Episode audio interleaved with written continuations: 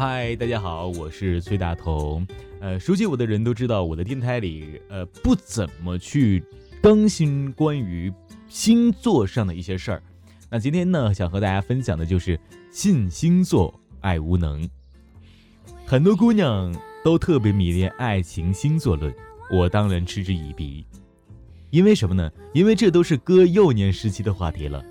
在那个时候啊，我对星座的狂热全部来源于车田正美的《圣斗士》，那里有蟑螂男星矢和绿茶婊雅典娜。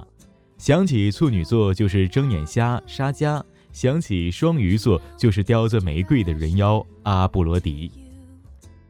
我记得在那个时候最热的夏天，我举着暖瓶胆装水瓶座卡妙。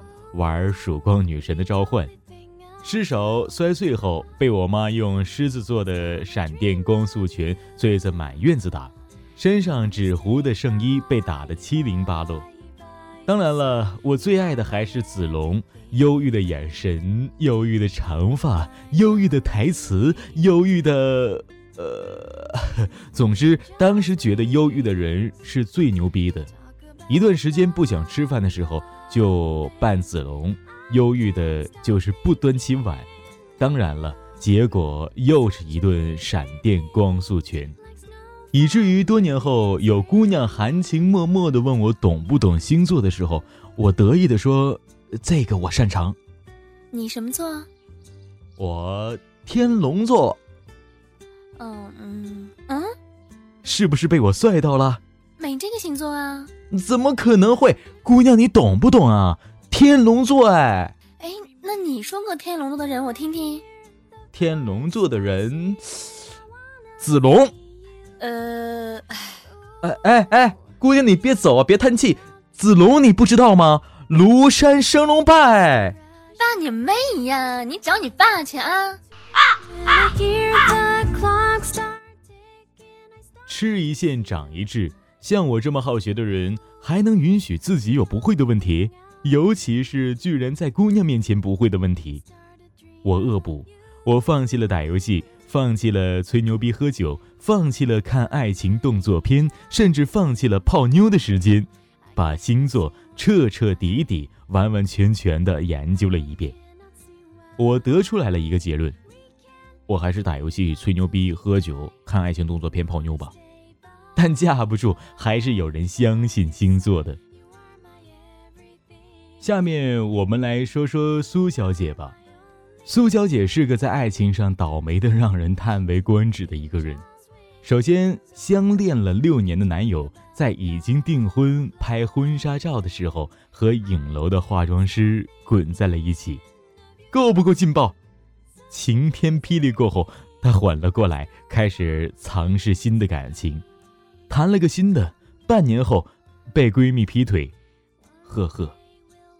和第三个男朋友相处的时候，她已经如惊弓之鸟，生怕谈长了出事儿。三个月就带着见了家长，千不该万不该。那天她远房的表姐也在。是的，你们没有听错，她表姐和她男朋友看对了眼。到了这个时候，苏小姐已经不生气了。她跟我说：“这都是命，比如有的人命里缺水，有的人命里缺金，有的人缺其他。”我说：“你是命里缺男人？”他摇头：“不是缺智商。”苏小姐被现实教训的痛定思痛，为了不再看错人，她得找一个万全之策。两天后，苏小姐兴奋地给我打电话：“S。”我大头，我找到了。我震惊的，男人这么快？苏小姐不耐烦的，什么男人？咱们做广告，最重要的是什么？我迟疑的，呃，忽悠客户。苏小姐鄙夷的说：“是方法论，有了方法，还怕没有办法？”我找到了找男人的终极方法，我惊喜的说：“你终于下载陌陌了。”苏小姐说：“滚！”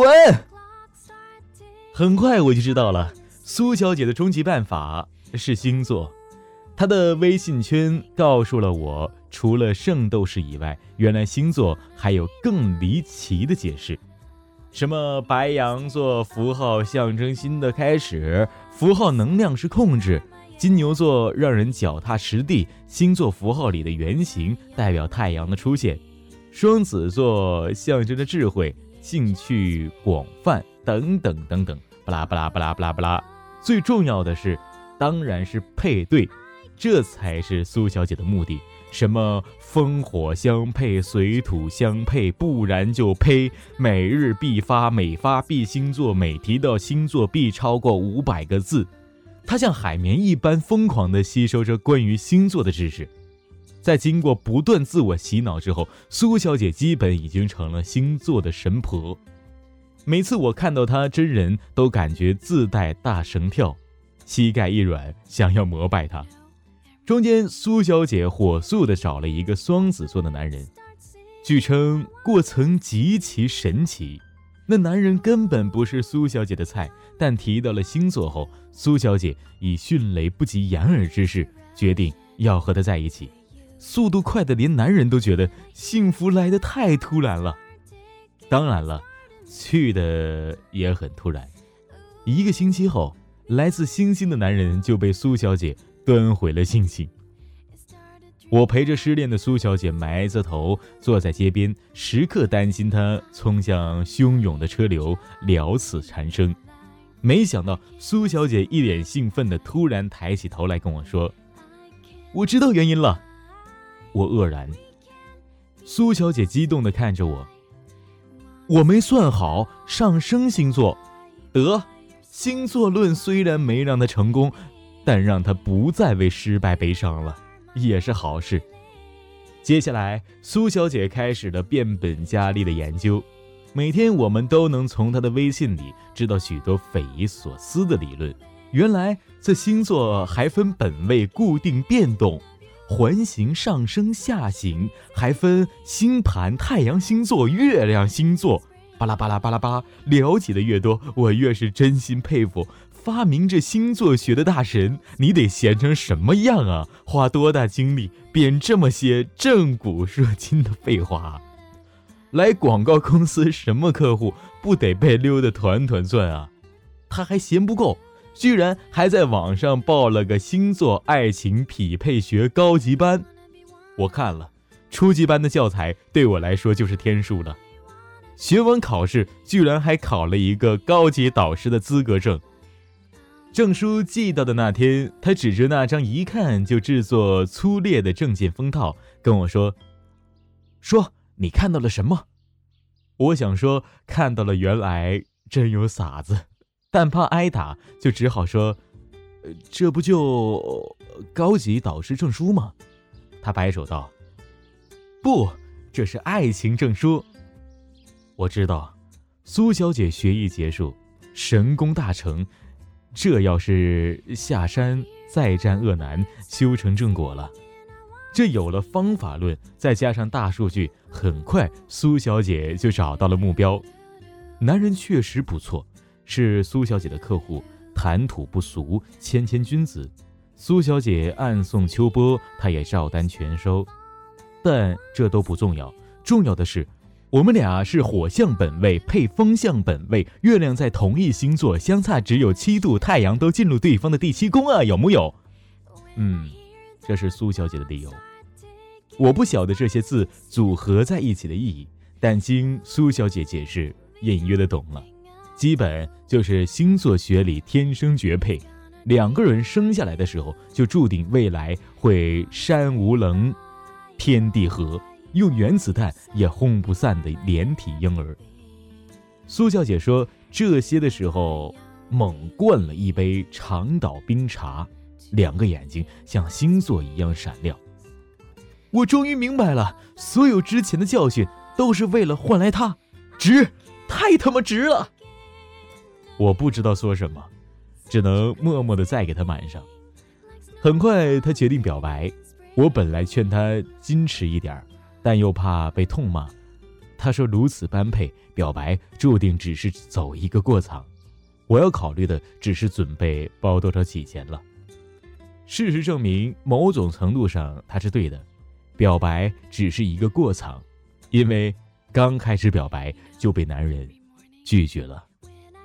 苏小姐完全没有想到，短暂的诧异之后，她没有放弃，拉住正要走的男人，把平生从星座上所学到的尽数施展开来，说了他俩在星座学上的绝配程度。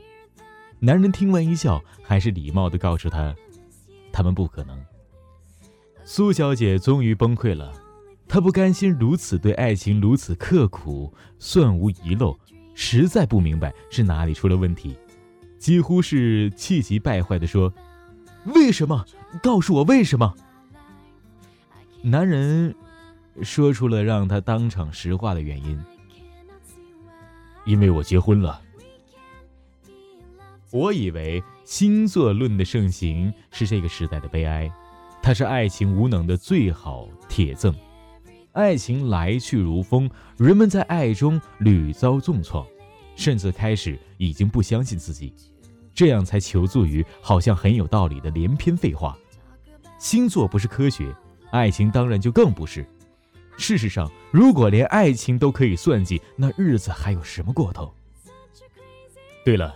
苏小姐最终还是没有找到方法论，因为爱情没有方法，只有结论。